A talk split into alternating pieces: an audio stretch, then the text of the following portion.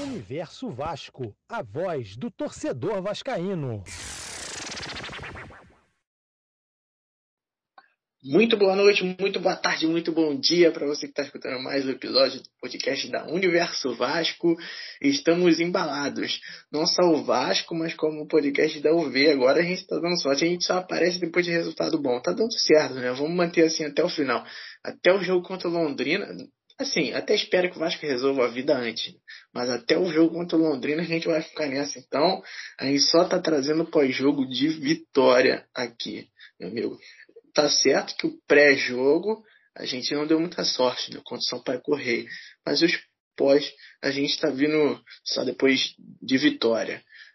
Mas vamos falar também sobre o jogo contra o Náutico, além da vitória contra o Coritiba, o líder do campeonato. Tinha um dos nossos participantes aqui, estava lá no estádio, vai falar sobre a experiência. Enfim, o Vasco duas posições do G4, tá pertinho do Avaí.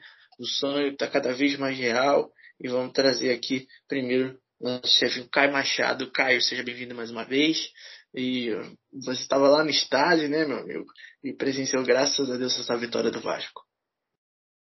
Fala, pessoal. Fala, Rafael. Isabela também. Prazer estar com vocês aqui de novo. Falar um pouco mais aí de Vasco novamente nesse podcast aqui da Universo Vasco.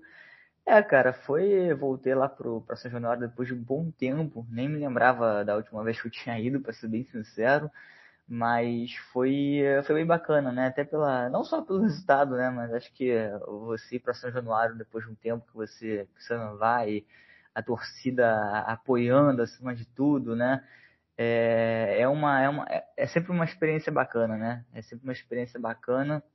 E pro vascaíno, pro torcedor em si, né? Seja do Vasco ou não, enfim, torcedor que vai no seu estádio, né? Aqueles que têm seu estádio, né? Vou deixar claro. É sempre uma sensação única, né? E aí quando o time joga bem, como foi a última partida aí contra o Coritiba, tudo fica melhor, né? O desempenho do time é melhor. A gente também teve uma surpresa na escalação de última hora, né? Que ninguém imaginava o Vanderlei não ser titular, o Lucão atuou muito bem, né? Acabou conseguindo a posição ali, uma vaga, uma oportunidade com o Diniz, que eu achei que foi excelente. Acredito que o Lucão não deva mais sair do time titular, né? Não vejo motivo para isso. O Vanderlei já falhou diversas vezes aí, o Lucão falhou uma ou outra vez, que foi muito mais condenado do que as 30 vezes que o Vanderlei já falhou.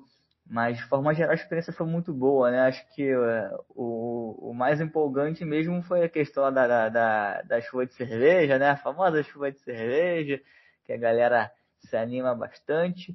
Mas um ponto negativo, Rafa, não tem nem a ver com São Januário, com a torcida do Vasco em si, não. É com essa demora do VAR, que nunca muda, né, Rafael? O VAR para validar o segundo gol do Vasco... Se não me engano, acho que levou pelo menos uns 5 minutos. Eu chutaria uns 6. Mas teve uma demora que, pelo amor de Deus, eu até evitei de comemorar, porque o bandeirinha já tinha levantado a bandeira. Eu já tinha visto que o bandeirinha tinha levantado a bandeira. Aí dei uma segurada na comemoração, mas a galera empurrou todo mundo lá. Todo mundo se abraçou, jogou cerveja para tudo que é lado. Não deu muito certo. Mas o VAR no Brasil é uma questão muito complicada que... ainda bem que acabou dando tudo certo no sábado, né? O jogo em si, o resultado pro Vasco. Mas eu acredito que até devido à atuação da arbitragem, que eu não achei boa, nem de longe, acho que tem muita coisa a se melhorar, né? Com certeza, nesse lance foram 5 minutos e meio, se eu não me engano, de VAR. Um lance, gente, que assim... entendo que até como a galera da Central do Amigo costuma falar, esse é lance para computação gráfica, todo lance né, agora, mas demorou muito para um lance que, na minha opinião, não tinha muita dificuldade. Tudo bem que teve aquela questão ali do desvio ou não do Cano, se atrapalhar, mas não era um lance tão complicado para demorar o que demorou. Se fosse necessário, que o árbitro de campo fosse a cabine do VAR e verificasse, né, que talvez fosse mais rápido, mas enfim, foi só para deixar a galera do Vasco mesmo com o coração na mão esses 5 minutos e meio, que parecia uma eternidade, né? Bom, dar as boas-vindas também para Isabela Rezende, minha querida amiga, que estava um tempão aqui, eu já estava querendo a presença dela no podcast da UV. Então, aqui está ela. Seja muito bem-vinda, Isabela. Antes de você falar, só lembrar para o torcedor aqui, até para passar já esse primeiro comentário para você, o Vasco que entrou em campo com o Lucão, como o Caio já havia dito, o Zeca, Castan, Ricardo Graça, Riquelme, Bruno Gomes, Marquinhos Gabriel, Nenê, Cano, Morato e Peck. Isabela, e o jogo do Vasco contra o Coritiba, líder do campeonato, essa escalação aí que conseguiu os 3 pontos. Te agradou? Bem-vinda. E aí, gente? E aí, Rafa? E aí, Caio? Tudo bem? Me agradou. Como o Caio bem disse, né? O Lucão foi muito bem no último jogo. A escalação em si, na minha opinião, com a que temos, né? Tirando aí o Andrey que está de fora, é a melhor escalação do Vasco no momento atual. É o Zeca pela direita, o Riquelme pela esquerda. É o Ricardo Graça e o Castan na zaga, mesmo o Ricardo Graça tendo uma falha assim, que eu não quero comentar porque foi bizonha. Mas eu acho que essa ainda é a escalação ideal para o Vasco, ainda mais nessa reta final. E o Vasco jogou, e não só jogou, como convenceu o torcedor que o Vasco tem grandes chances aí de subir, né? Não só por ser o líder do campeonato, mas o Coritiba vinha apresentando um bom futebol, ok, que nas últimas rodadas aí o Coritiba caiu, e o Vasco, coincidentemente, subiu, né, de produção, de rendimento, mas eu acho que o futebol do Vasco hoje é um futebol legal de se ver. É um futebol que tem troca de passe, é um futebol que tem triangulação, que tem toque de letra, que tem calcanhar, que o Riquelme balança de um lado para o outro. Então é um futebol bonito, que dá gosto de ver o Vasco jogar dessa forma, para cima, né? A gente que teve 2 treinadores aí que jogavam um pouco reativo, tanto o Marcelo Cabo quanto o Lisca. Agora a gente tem um treinador que é mais agressivo. O Fernando Diniz, ele gosta desse estilo de jogo, com marcação alta, com toque de bola, com o Vasco atacando. E contra o Sampaio Corrêa, assim, não ganhou por puro azar mesmo, né? O goleiro do Sampaio Corrêa estava iluminado, nada entrava. Aquele voleio do Daniel Amorim não ter entrado, para mim, foi, assim, um milagre mesmo. Mas acontece. E agora é a expectativa do próximo jogo, né? Esperar que o Vasco faça um bom jogo também, para que ele vá embalado aí nessa reta final do campeonato. Tem que embalar. Na verdade, eu diria que até a gente, levando em consideração a situação que o Vasco se encontrava, né, pré-dinizismo, o Vasco até embalou, né, essa derrota, esse tropeço contra o Sampaio Corrêa, como você falou. Assim, foi no azar, cara, foi no detalhe, porque realmente o goleiro dos caras pegou tudo, a bola não entrava de jeito nenhum, ok, concordo que o Diniz errou também na substituição, mas, enfim, foi azar, acontece esse jogo na Série B, jogando fora de casa, a torcida do Sampaio estava marcando presença também, enfim, já foi. Mas aí o Vasco não se mostrou abalado e venceu o líder. Agora, Caio, até disse que você estava no estádio, né? Obviamente a torcida do Vasco vai destacar, assim, de cara, né, o Cano e o Nenê, que foram os autores dos gols, são as referências técnicas e também de experiência desse elenco do Vasco, né? Agora, você que estava lá pode falar até melhor que a gente. A torcida também vibrou muito com a atuação do Riquelme, né? Qualquer toque na bola já ficava na expectativa de uma grande jogada, e esse jogo acho que foi a melhor partida dele com a camisa do Vasco, né? Cada vez mais ele vai se firmando. Sem dúvida, né, Rafa? Eu acho que, assim, o torcedor, de forma geral, né, que tá indo aos poucos ao estádio aí, voltando para São Januário, é aquele torcedor que já tá com uma saudade daquelas que não tá aguentando mais segurar, né? Obviamente, tendo todos os cuidados sanitários devidos, mas aquele torcedor que quer chegar para curtir, para torcer, entendeu? Não é torcedor que vai chegar ali, vai vaiar, pode até falar mal de um ou outro jogador ali, no decorrer da partida, que não esteja tão bem, mas de forma geral, cara, vai estar sempre vibrando, entendeu? Desde que eu entrei em São Januário, entrei meia hora antes do jogo, umas 4 horas mais ou menos, a torcida já estava cantando desde o lado de fora, entendeu? E quando o jogo começa, né, e você vê que o time do Vasco tá atuando bem, tá chegando, porque o jogo foi todo no Vasco, né? Basicamente o Vasco só tomou conta das ações durante todo o primeiro tempo, durante todo o segundo tempo também. O Coritiba ficou todo retrancado, tentando alguma bola no contra-ataque, até assustou uma hora ou outra, mas bem pouco assim, e acabou tendo o gol de empate numa desatenção geral, né? O Vasco tomou um gol com 15 segundos do segundo tempo, né? Logo depois que o jogo reinicia, parece que o time dorme, e ali também tem a falha geral ali do Ricardo Graça, principalmente, meio que escorrega ali, não pega direito, cai sentado ali no gramado, a bola sobra com quem não pode, né? Sobra com camisa 9 lá, o Léo Gamalho, que é matador, né? Se a gente tem o German Cano, que também é nosso matador, eles também tem o deles. Mas, de forma geral, a atuação do Vasco, as últimas atuações do Vasco têm ajudado muito para isso, né? Como a Isabela falou, a atuação contra o Sampaio também não foi ruim. O Vasco vem jogando bem todo jogo, praticamente. Ao menos um tempo o Vasco joga muito bem. Agora, se vai matar o jogo ou não é outra história, né? E aí, contra o Sampaio, a gente teve o goleiro deles iluminado também, né? O cara pegou até pênalti no final do jogo, pô. Aí é inacreditável. Pegou o voleio do Daniel Amorim, teve o pênalti do Nenê também. Então tem dia que a bola não vai entrar realmente, não tem muito o que fazer, né? Mas é importante que o Vasco siga numa sequência positiva, né? A derrota pro Sampaio ele quebrou um pouco ali do ritmo, mas agora a gente já tá de novo aí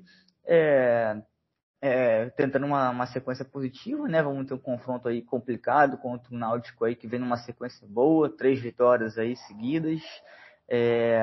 Mas eu acho que a gente conseguindo um resultado positivo lá em Pernambuco, pelo menos a gente consegue seguir nesse embalo, né? Depois do CSA, se não me engano, e o Botafogo, e aí a torcida tem tudo para inflamar. Acho que é muito difícil a torcida do Vasco deixar de apoiar, mesmo que não consiga o acesso. Acho muito difícil a gente ter públicos pequenos, aí, públicos abaixo do que a gente tem percebido, tanto no São Januário como também fora do Rio, né? A torcida tá acreditando, né? Todo mundo voltou a acreditar praticamente.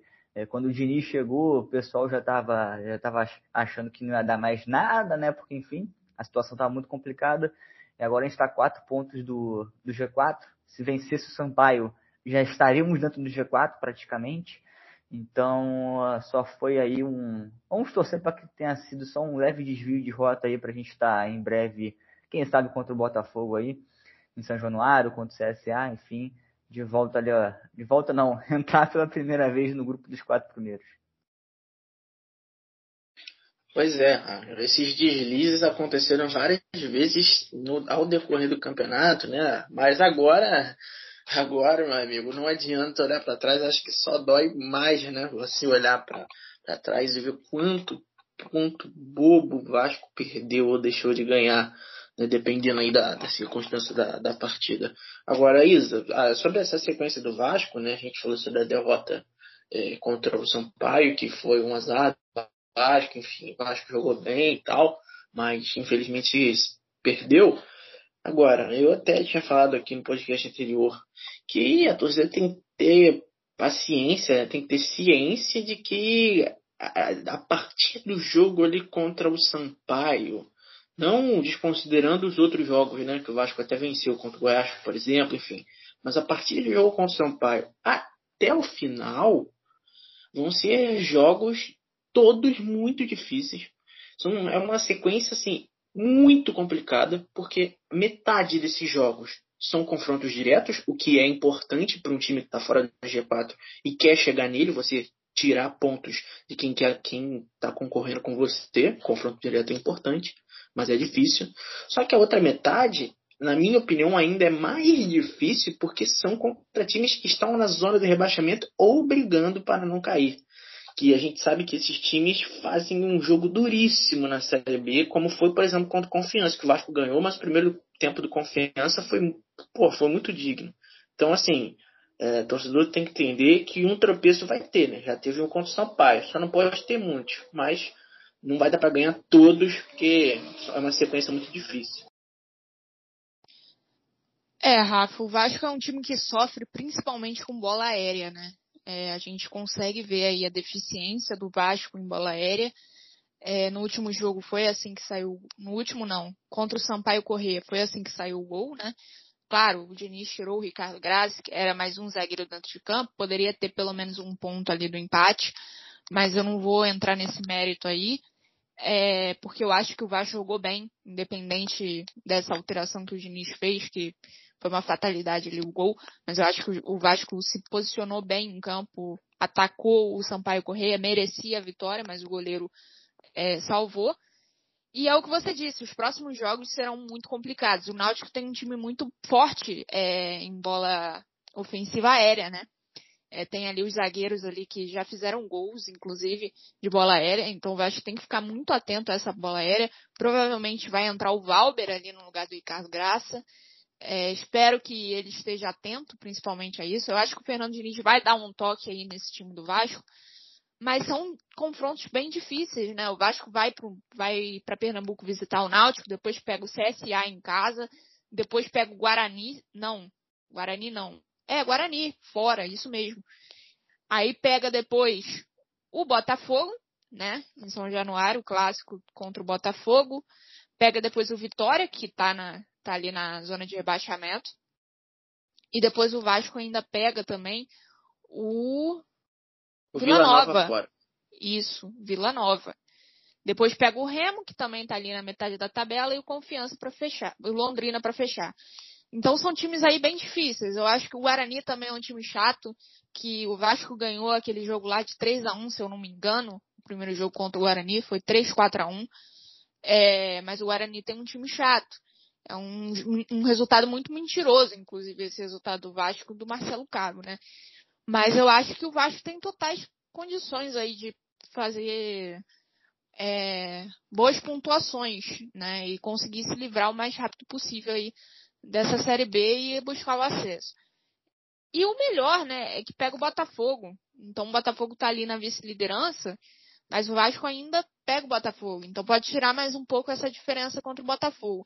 Tem jogos que o Vasco tem que vencer. Não tem jeito. Se o Vasco entrar com a cabeça desligada, como entrou no segundo tempo, contra o Coritiba, vai ser complicado. O Vasco tem que vencer alguns jogos ali, principalmente de zona de rebaixamento, né, que são times ali que não estão muito bem na tabela, e confrontos diretos. E, infelizmente, o Vasco vai ter que suar ainda para conseguir essa classificação, porque não está nada fácil. O Avaí também não tem deixado fácil para o Vasco, o CRB também não. O Goiás ganhou esse final de semana, foi o único resultado assim, que eu achei ruim para o Vasco, né, o Goiás ter ganhado. Mas é o futebol, faz parte. O Vasco não depende só dele, depende também dos outros resultados. Mas o Vasco tem que fazer a parte dele, senão não tem como subir, não tem nem como pensar em subir. Assim, o pensamento é vitória, não tem como pensar, óbvio. Até acredito que de repente o Vasco tem mais uma, no máximo duas, eu também não posso passar disso, né? Mas de repente mais dois tropeços aí, acho que é crível, né? Mas, por conta de uma sequência muito pesada, muito dura, né? E a gente tem que ter essa paciência. Eu sei que é difícil, mas tem que ter essa paciência. Então, você, não vou nem repetir a sequência que você já muito bem já informou, a sequência que o Vasco tem até o final, mas só detalhando aqui que, então, são 4 jogos dentro de casa e 4 jogos fora de casa. Então, o Vasco tem que ganhar todos dentro de casa e beliscar pelo menos 2 vitóriazinhas fora, né? Metade de aproveitamento fora de casa. É mais ou menos essa conta que tem que fazer aí para atingir os pontos necessários para poder conseguir o acesso. Agora, Caio, esses jogos aí, o Vasco praticamente revezando contra um time que está em cima, um time que está lá embaixo, um time que está lá em cima, um time que está lá embaixo. Nessa sequência, qual é que você acha que é o jogo que mais dificulta esse estilo do Diniz? Porque, por exemplo, contra o Confiança, como eu já disse, né? O Vasco sofreu no primeiro tempo, o Confiança marcando muito bem, pressionando a saída de bola, depois no segundo tempo o Vasco mudou e subiu de produção, mas acredito que para esse estilo do Diniz, de repente seja melhor enfrentar um time que queira jogo, né? Vamos colocar assim, um time que se abra minimamente, porque fazer esse toque de bola, essa aproximação contra o time que está extremamente fechado é difícil. Até, por, Até por isso mesmo que eu acho que esses jogos finais contra times da parte de baixo vão ser duríssimos, né? Sem dúvidas, né, Rafa? Assim, particularmente, eu acho que um dos mais difíceis vai ser o próximo, né? Contra o Náutico nos Aflitos. Sempre... com certeza. Arena Pernambuco, enfim, né? Lá é sempre complicado. Só não sei ainda se vai ser na Arena ou se vai ser nos Aflitos, né, Rafa? Mas, enfim... Acho que vai ser nos Aflitos mesmo. Deve ser nos Aflitos mesmo, que é a casa deles por lá. É isso mesmo, nos Aflitos. Foi até confirmar aqui rapidinho. Os Aflitos a gente sempre lembra que tem jogo difícil, né? Seja do Vasco, seja aquele lá Grêmio e Náutico também, aquela guerra. E com torcida ainda, né?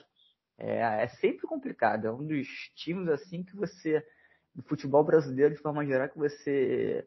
Né? Você pensa times difíceis de jogar fora de casa. O Vasco é um deles, por causa de São Januário. O Náutico também é outro, por causa dos Aflitos, né?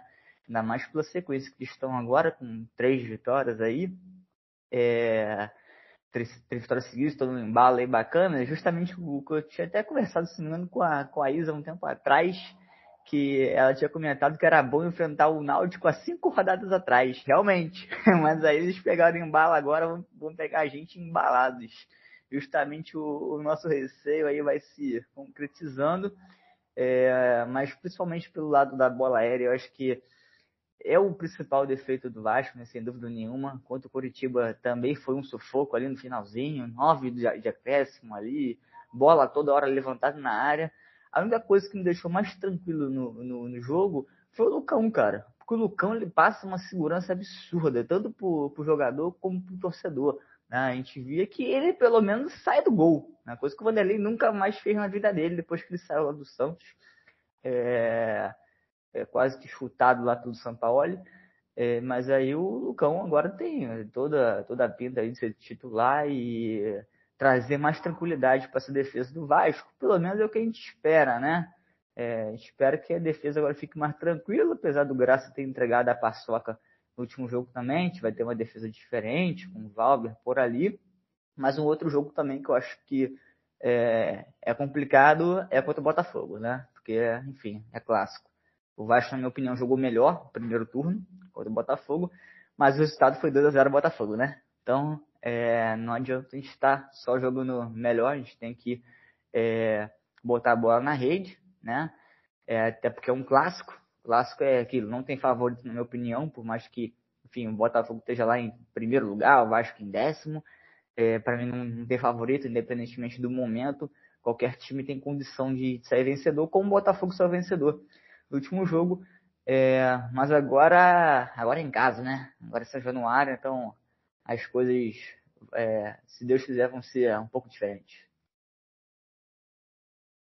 Pois é, agora, Isa, uma coisa que eu acho importante a gente comentar, né? Tudo bem que eles não estão no melhor momento dele no campeonato, né? O Coritiba, que vem de uma derrota para o Cruzeiro em casa por 3-0 e agora perde para o Vasco também, mas é importante a gente deixar isso claro, né, cara? Acho que dói mais ainda algumas incompetências que aconteceram, alguns deslizes que aconteceram durante o campeonato da trajetória do Vasco, porque se você for analisar, o Coritiba não é um time nada demais, né? Assim, é um time que joga por uma bola, né? E tem um artilheiro, como o Caio já falou, o cara é o vice-artilheiro da Série B, todo ano ele está entre os artilheiros da competição, jogando por clubes diferentes quase que toda temporada, né? Mas o cara guarda o dele, o Coritiba joga por uma bola, se defende muito bem, tem uma defesa bem ajustada, mas não é um time assustador, não é um bicho papão, e deixou isso claro, né? Porque falhou contra o Vasco, mesmo o Vasco também falhando no gol deles, mas é um time que também tem deficiências, e mesmo assim é o time que mais figurou na liderança durante o campeonato. Loucura isso, né? Rafa, eu acho que só faltou um UBS, né? O Vasco, ele, como eu disse anteriormente, o Vasco teve 2 treinadores ali reativos. E agora tem o Fernando Diniz, que é um treinador que gosta de ser agressivo. E a segunda coisa que o Vasco tem, que foi a chegada do Nenê. O Nenê mudou a cara do Vasco, isso é inegável. O nosso vovô da colina aí de 40 anos segurando o Vasco nas costas junto com uma outra rapaziada. O Vasco joga a bola. tendo o Nenê em campo. O futebol do Vasco é outro. O futebol do Vasco mudou. Então, é muito difícil falar assim, mas se o Vasco tivesse outro técnico, não, eu não acho. Eu acho que o Vasco não tinha um time digno de subir. A realidade é essa. Hoje o Vasco tem um time digno de subir. Hoje o Vasco joga futebol. Hoje eu posso falar assim, cara, eu tenho muito mais certeza que o Vasco sobe hoje do que lá atrás, tendo o elenco mais caro da Série B. Primeiro que o Marquinhos Gabriel não pode fazer a função do Nenê. A gente viu o aumento de rendimento do Marquinhos Gabriel. Estão jogando ali como um segundo volante quase, né? Na armação ali do time e voltando, se sacrificando justamente para o Nenê jogar futebol. Né? O Marquinhos Gabriel, muita gente pode não observar, mas é ele quem se sacrifica voltando para o Nenê começar a flutuar mais no meio de campo. Mas esse é o time do Vasco. Esse é um time que o Vasco consegue jogar bola, consegue defender, consegue ligar um contra-ataque rápido. Às vezes falha, e é normal falhar. Eu acho que o futebol tem isso, né? Por mais que sejam jogadores profissionais, como o Ricardo Graça falhou no último jogo, é um jogador profissional, não deveria acontecer essas falhas. Vão falhar, os garotos vão falhar, o Riquelme vai ter uma hora que vai falhar. E o importante é a gente entender que são garotos, né? O Riquelme é um garoto que tem muito talento ainda para mostrar. É um prodígio do Vasco. Me arrisco a dizer aí que, se ele quiser, ele pode ser um dos melhores laterais do mundo, porque tem muita bola no pé, tem muita qualidade. Mas uma hora ou outra ele vai errar. E aí a torcida também tem que entender que ele é um garoto, né? O Riquelme ainda tem umas deficiências também defensivas, mas mudou a cara do Vasco também. Então o Vasco ele foi para cima, de fato, tirou o Léo Matos, né, o Zeca da esquerda, inverteu, colocou o Zeca na direita, colocou o Riquelme. E na boa, poucos técnicos colocariam o Zeca na lateral direita, poucos. O Zeca sempre seria visto como lateral esquerdo, portanto que ele sempre foi lateral esquerdo aí com a maioria dos técnicos. Mas o Diniz pegou, enxergou que ele tinha ali uma possibilidade de ser lateral direito, colocou ele para lateral direito. Lembrando que o Zeca, quando chegou, ele foi visto como os dois laterais mesmo, mas por opções técnicas colocaram ele na esquerda, até porque a nossa reserva era o Henrique, que saiu, depois virou o Riquelme, mas o Riquelme não entendia por que os técnicos não queriam botar o garoto para jogar. E a mesma coisa aconteceu com o Lucão, como o Caio bem disse. O Lucão me passa uma segurança melhor, estando, por exemplo, na bola aérea. Como eu falei, o Náutico tem uma bola aérea muito forte, né? E é preciso treinar essa bola aérea do Vasco, porque o Vasco tem essa deficiência de bola aérea. Mas eu consigo ter mais confiança com o Lucão no gol do que com o Vanderlei, porque o Vanderlei fica parado com mãozinha de dinossauro. O Lucão não. O Lucão ele sai do gol. E isso é importante. Mas eu acho que o que você falou tem todo o fundamento em relação a Diniz e Nenê. Foi esse casamento aí que o Vasco teve que deu certo.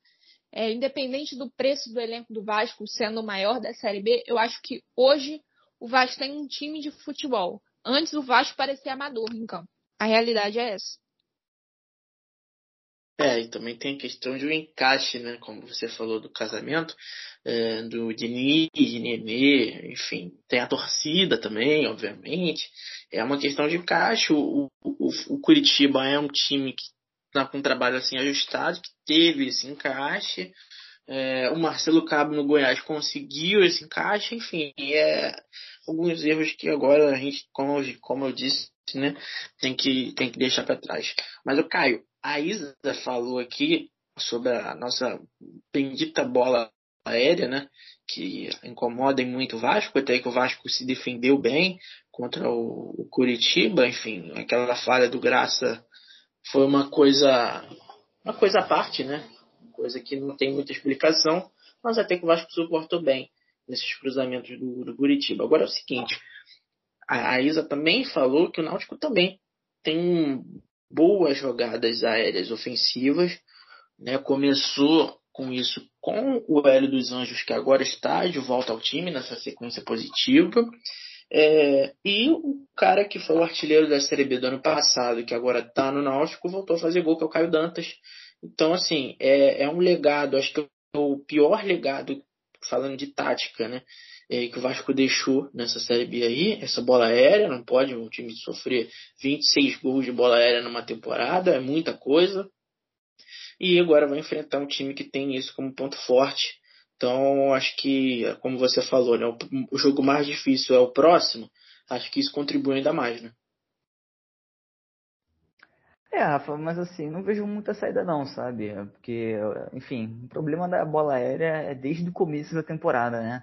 A gente já tinha aí o Cabo, depois Lisca, agora o Diniz, né? O Diniz não veio para corrigir, para solucionar os problemas do Vasco. Não veio para solucionar a bola aérea, entendeu? Ele veio aqui para tentar um milagre. E por enquanto parece que ainda é possível, né? Parece pelo menos que ainda é possível fazer o milagre que ele veio para fazer. Como eu comentei, né, ele chegou nenhuma expectativa para essa temporada, pelo menos. Acho que a grande maioria da torcida já estava com foco na próxima temporada, até porque o Diniz, né, o trabalho do Diniz a longo prazo, a questão do toque de bola, tem que implementar. Aqui na Série B não teria tanto tempo assim. Ele não teve tanto tempo assim, ainda assim ele conseguiu implementar o estilo dele. É interessante que a gente vê todo o jogo, a gente percebe que tem uma mudança brusca no estilo de jogo do Vasco hoje, né? Hoje o Vasco é um time, como a Isa disse. Hoje o Vasco sabe o que faz em campo. Apesar de alguns momentos na defesa ter um susto ou outro, né? Outro Coritiba teve um susto ou outro também, mas nunca, não chegou a comprometer nenhum momento contra o Coritiba, pelo menos, a não ser a falha do Graça.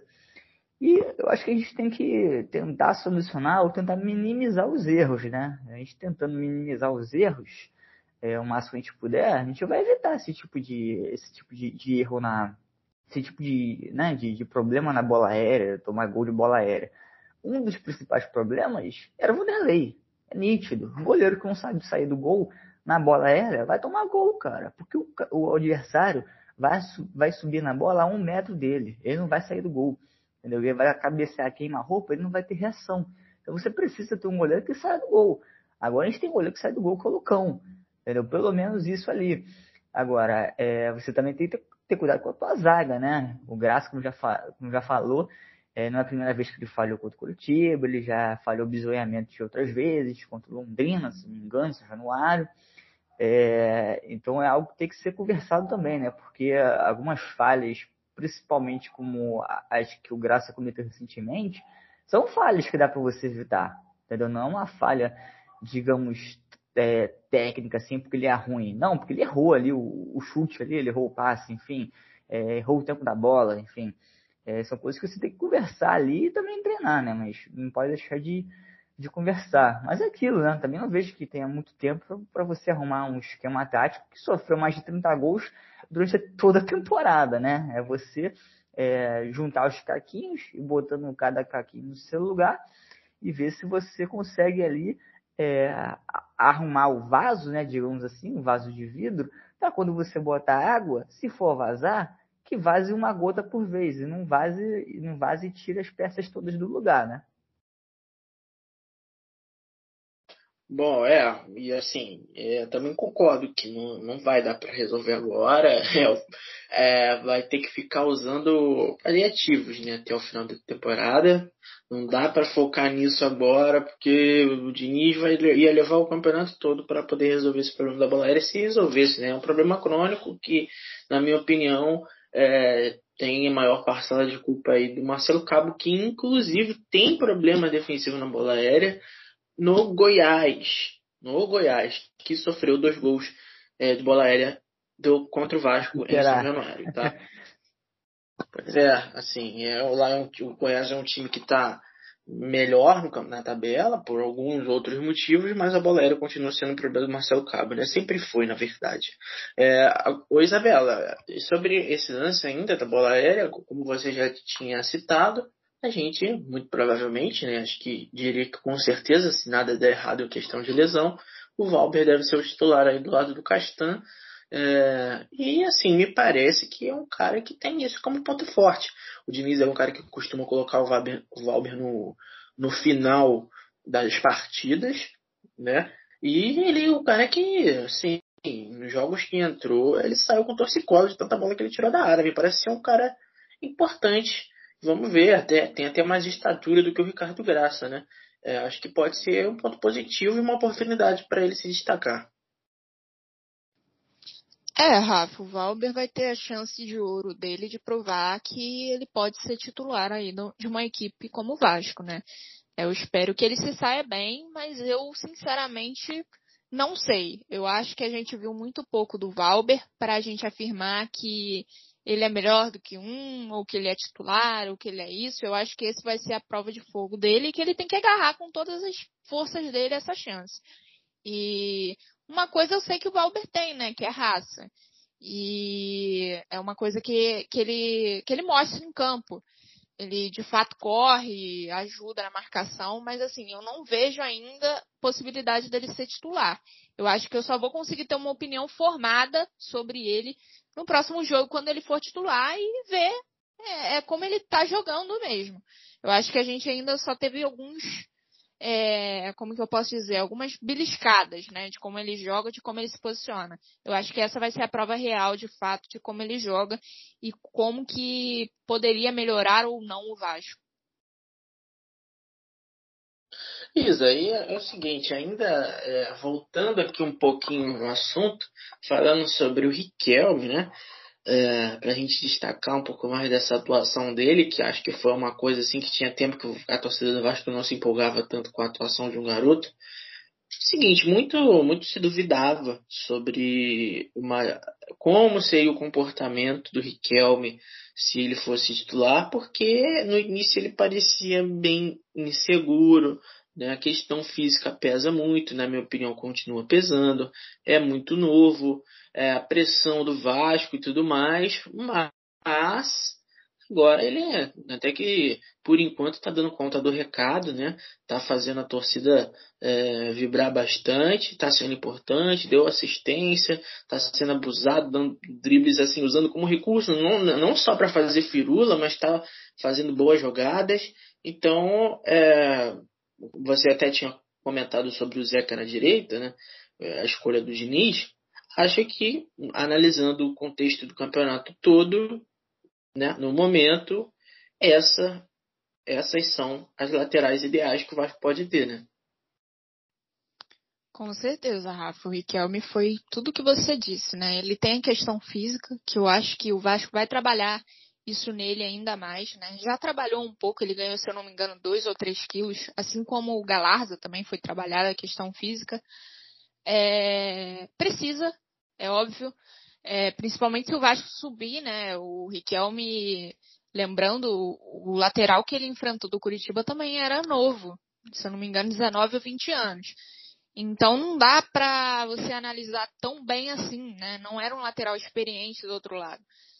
Sem demérito, tá? O Riquelme foi um jogador assim excepcional pro Vasco, para a vitória do Vasco.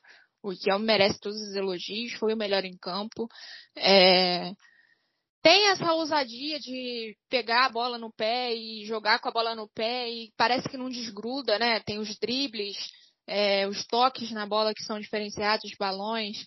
É um jogador assim com a parte técnica muito acima de outros jogadores. É notável isso, mas é como você falou, ainda tem o risco da forma física do Riquelme. O Riquelme ainda não é 100% defensivamente, ele ainda tem suas deficiências defensivamente.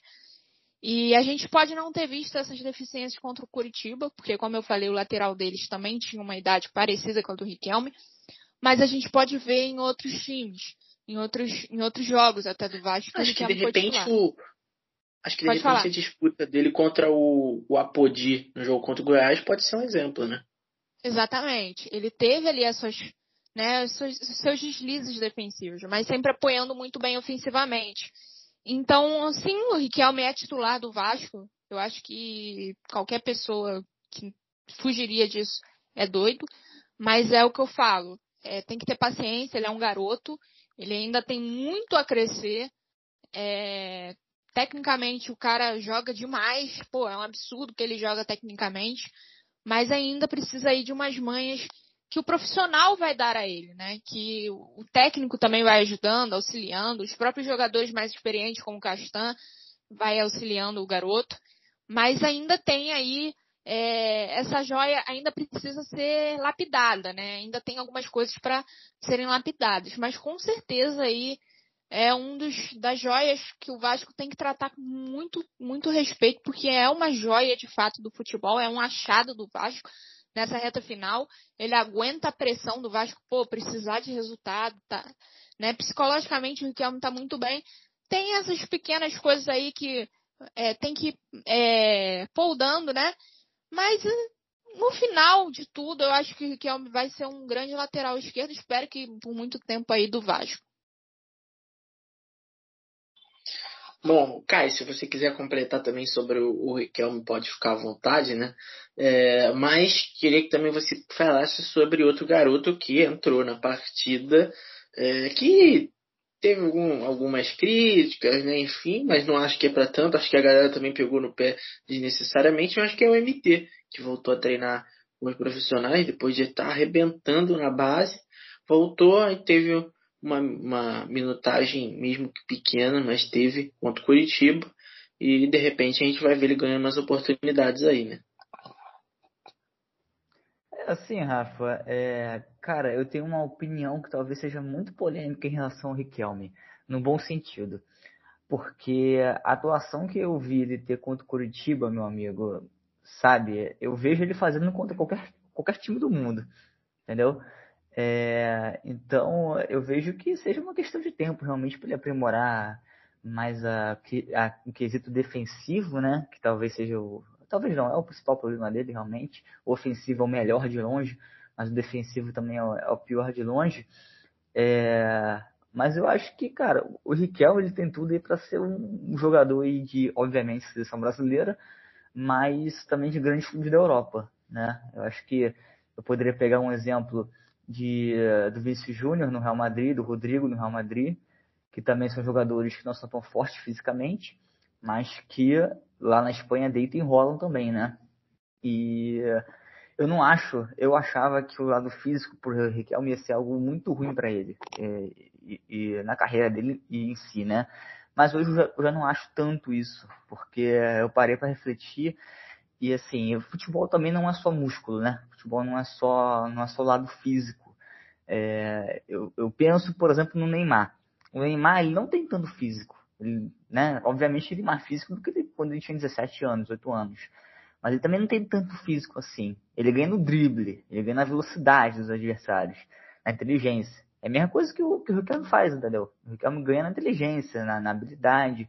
O que ele fez com o Nathaniel do Coritiba, minha gente. Meu Deus do céu, o Nathaniel tá até agora procurando ele.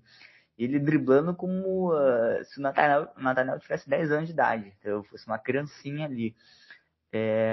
Então, assim, eu vejo, obviamente, que o Riquelme é titular absoluto hoje do Vasco. Eu não sei por quanto tempo ele vai ficar aqui. Eu acho que não vai ficar aqui por muito tempo, porque pelas últimas atuações que ele vem tendo aí, não duvido que pinte uma proposta para ele aí em breve. Já pintou anteriormente, o Vasco recusou. Agora talvez pintem novas propostas. Mas eu não vejo mais que esse lado físico dele seja um problema não, cara. Até porque, como eu falei, né, eu penso no Neymar, penso até no Gabriel Peck, por exemplo, que tem um físico meio, né, filé de borboleta, né, como diria Vanderlei Luxemburgo.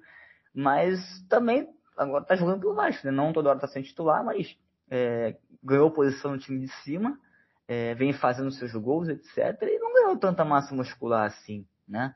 O Peck, para quem acompanhava a base, vê que ele, sei lá, ganhou no máximo 10 quilos de massa muscular. Não deve ter ganho nada além disso. Então, eu vejo que isso não vai ser um dos principais, assim, grandes problemas, posso dizer assim, do Riquelme, porque eu acho que isso também é genética. Eu acho que isso é questão genética. Acho que dificilmente vai mudar o físico dele. E não acho que seja o principal impeditivo dele. Eu acho que ele melhorar o setor defensivo dele é a principal prioridade dele. Mas isso não impede ele de ser titular de nenhum time. Até porque hoje ele é titular no Vasco, porque o Vasco tem um esquema com o Diniz que protege o Riquelme quando ele sobe. Entendeu? O Diniz coloca o Bruno Gomes para fazer a proteção. O Riquelme, ele sobe para atacar, né? Então, acho que, de toda forma, futebol é adaptação também. Então, eu acho que o Riquelme ele vai ter que se adaptar, já está se adaptando a isso no futebol brasileiro.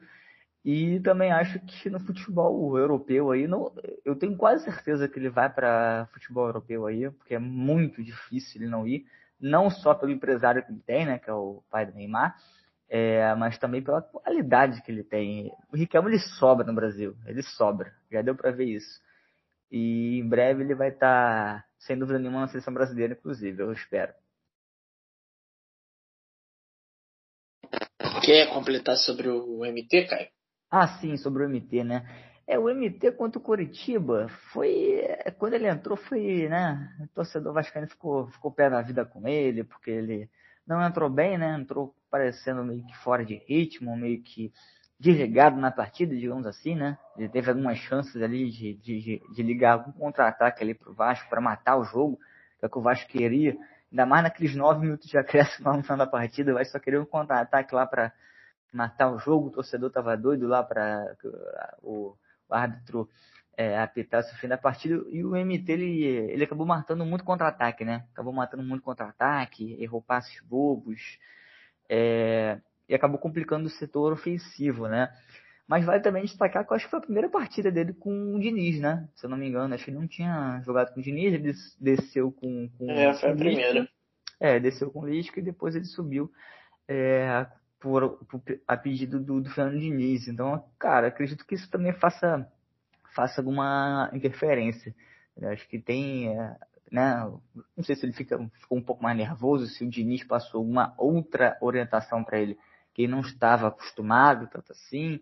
Se o Diniz pediu para ele segurar um pouco mais a bola, para ele não aproveitar os contra-ataques, por exemplo, né? Mas a atuação do MT não foi legal, não foi boa, não. Foi realmente um pouco frustrante, né? Porque o MT é um dos jogadores mais criativos do Vasco, seja na própria lateral esquerda, né, do Riquelme, como no meio de campo, enfim. Mas eu acho que é mais adaptação também com o estilo de jogo. Com o estilo de jogo ali implementado pelo Diniz e também, né, por possíveis orientações que o Diniz passa para ele. Acho que no decorrer do tempo aí, a adaptação dele com o Diniz, o Diniz deve se entender muito bem, né, porque o MT ele toca na bola muito bem, então não à toa foi pedido do Diniz para subir, né, porque tem qualidade. Então, acredito que seja uma questão de tempo aí, acho que até o final da Série B ele vai tá melhor do que ele atuou contra o Coritiba. Mas é esperar para ver, né? O Rafa, aproveitando aqui também a oportunidade, convidar a galera para acessar o site do Universo Vasco, né? Que vai sair, inclusive, uma matéria aí nos próximos dias envolvendo o Riquelme, tá? Só para deixar claro aí, o pessoal que quiser acessar para ver um pouquinho sobre uma matéria específica do Riquelme, não só pela atuação contra o Coritiba, mas também falando um pouco do lado físico dele, do lado técnico dele, enfim, universovasco.com.br. É isso, então. Foi um bom proveito, galera, então, que escutou. Enquanto mesmo está ouvindo a gente, vai lá no site, dá uma visitada, verifica lá o site e depois aí já fica atento até nas nossas redes sociais também, o Universo Vasco, e aí com certeza você vai se ligar quando a matéria sair. Ô Isa, até para a gente chegar perto aqui do final, depois até tem um outro detalhe para falar com vocês, mas ainda sobre... a questão dentro de campo, óbvio, né? Não tem como a gente não falar sobre garotos, porque constitui mais da metade desse elenco do Vasco. Mas eu queria falar um pouco sobre o Galarza, Isa, porque assim, você falou sobre o crescimento aí, né, de produção do Marquinhos Gabriel, e eu concordo com você. Acho que ele não era o cara para estar fazendo a função do Nenê, e nem era, a princípio, para estar fazendo a função que ele está fazendo agora, né? Porque nunca foi a dele, mas ele conseguiu se achar ali, e está sendo útil para o Vasco, está sendo importante, está tendo boas atuações, né? A gente está vendo até a questão dos números dele sendo melhores, enfim, acho que ele está sendo bem aproveitado. Mas com isso... Eu fico um pouco chateado, não, assim, pelo contexto, né, de que acho que o Galarza poderia ser um pouco melhor aproveitado, Isa. Assim, ele teve uma oscilação há um tempo atrás, tem bastante tempo, inclusive, e depois ele parou de ser utilizado. Ele teve uma lesão, né? Ficou fora um tempinho, mas voltou e não entra nos jogos. Acho que ele poderia ser melhor aproveitado, de repente até nessa função do Marquinhos, enfim, ou como primeiro volante, mas acho que ele podia ser um cara que, de repente, crescesse nesse time do Diniz. Rafa, o Galarza do Carioca foi um Galarza aí que a gente ficou até bem animado, né, com o futebol do garoto, mas ele caiu de produção e, coincidentemente, o Andrey e o Bruno Gomes, né, que fazem ali a função de primeiro volante, subiram de produção. O Andrey jogou aí na minha opinião, os seus melhores jogos com a camisa do Vasco anteriormente, né, antes da lesão. Portanto, que até considerei uma perda muito grande o Andrey não jogar, mas o Bruno Gomes entrou e fez ali o papel tranquilo, não teve tantos problemas assim. O Bruno Gomes ainda tem a deficiência, né, de toda hora cair, querer falta, e não é assim, o futebol não é assim, mas é um pouco também da malandragem que falta no Bruno Gomes. Um pouco da experiência também. Só que o Galarza, na minha opinião, hoje não tem espaço no time titular. Eu acho que o Diniz está até correto. A briga ali na primeira volância vai ser entre Andrey e Bruno Gomes. Eu, sinceramente, não sei quem ele vai optar. Eu acho que provavelmente pelo Andrey, né? Por ele ter pedido o Andrey no Santos, na época que ele estava no Santos. Mas eu, de fato, não sei, porque o Bruno Gomes também tem vindo de boas atuações. O Galarza, ele precisa mostrar no treino para que ele tem que entrar no jogo. Eu acho que falta isso no Galarza. Porque não é possível, Rafa. Na minha opinião, não entra na minha cabeça. O Marquinhos Gabriel, às vezes, já está cansado, por mais que eu ache que ele achou a posição do Marquinhos Gabriel dentro do Vasco. Eu acho que o Marquinhos Gabriel hoje faz uma posição que o Vasco tinha como carente, né, que o Vasco não conseguia ali fechar esse meio de campo bem. O Marquinhos Gabriel conseguiu essa função, executar essa função muito bem, com um desempenho ótimo, mas assim, às vezes o Marquinhos Gabriel correu muito tempo, já é 40 do segundo tempo, não custa nada botar o Galarza para jogar, ou o Bruno Gomes, enfim, quem tiver no banco, o Andrey, mas eu acho que hoje o Galarza não tem vaga nesse time titular do Vasco. Eu acho muito difícil. E eu acho que ele precisa, sim, demonstrar em treino, né? A grande porta de entrada dos jogadores do Vasco hoje é no treino, porque na titularidade só se um jogador for suspenso, como é o caso do Valber ali com o Ricardo Graça.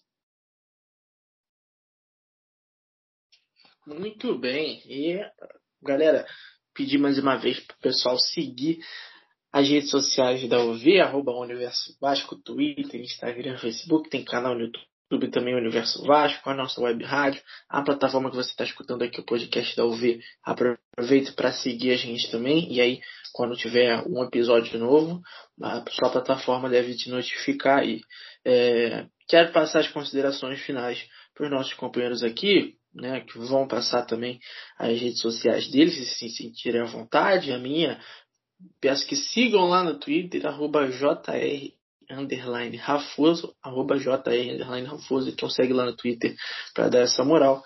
Mas óbvio, passando essas considerações, gostaria que eles falassem sobre um assunto muito agradável, pelo menos na minha opinião, que é Bob Dinamite, né? Roberto Dinamite, maior ídolo da história do Vasco, vai ter uma estátua né, no estádio de São Januário. Vai receber essa homenagem em vida, né? Graças a Deus. E pedir para eles comentarem um pouco sobre isso, a opinião deles. Finalmente, uma estátua do Roberto Dinamite, que já é pedida há muito tempo por torcedores, vai acontecer, vai ser feita e vai estar lá em São Januário em breve. Então, Caio Machado, muito obrigado pela participação aqui no podcast. Quero que você dê as suas considerações finais, comentar um pouco sobre essa estátua do Roberto. E muito obrigado e até a próxima, amigo. É isso aí, valeu Rafoso, valeu Isabela Rezende, tamo junto aí pra próxima aí sempre. Cara, sobre o Dinamite não tem muito nem o que falar, cara. Você falou muito bem aí, brevemente. Acho que o que mais deixa a gente alegre é que, né, foi feito ainda em vida, né? Acho que isso aí, de longe, é o que mais deixa a gente contente, porque A gente fez homenagem também ao Barbosa, né? O nome do CT. Só que, infelizmente, não foi ainda em vida, né? Pro Barbosa. Mas, sem dúvida nenhuma, ele tá agradecendo lá a todos os vascaínos por todas as menções, todas as homenagens. Também a filha dele, né, Teresa Borba, que inclusive concedeu uma entrevista pra gente lá em São Januário. E o Dinamite é o maior de todos, né? Acho que isso aí não tem nem muito o que discordar, não. O maior artilheiro da história do Vasco, o maior artilheiro do Brasileirão, o maior artilheiro do Campeonato Carioca, da história dos clássicos, um dos maiores artilheiros de todos os tempos do futebol mundial, né?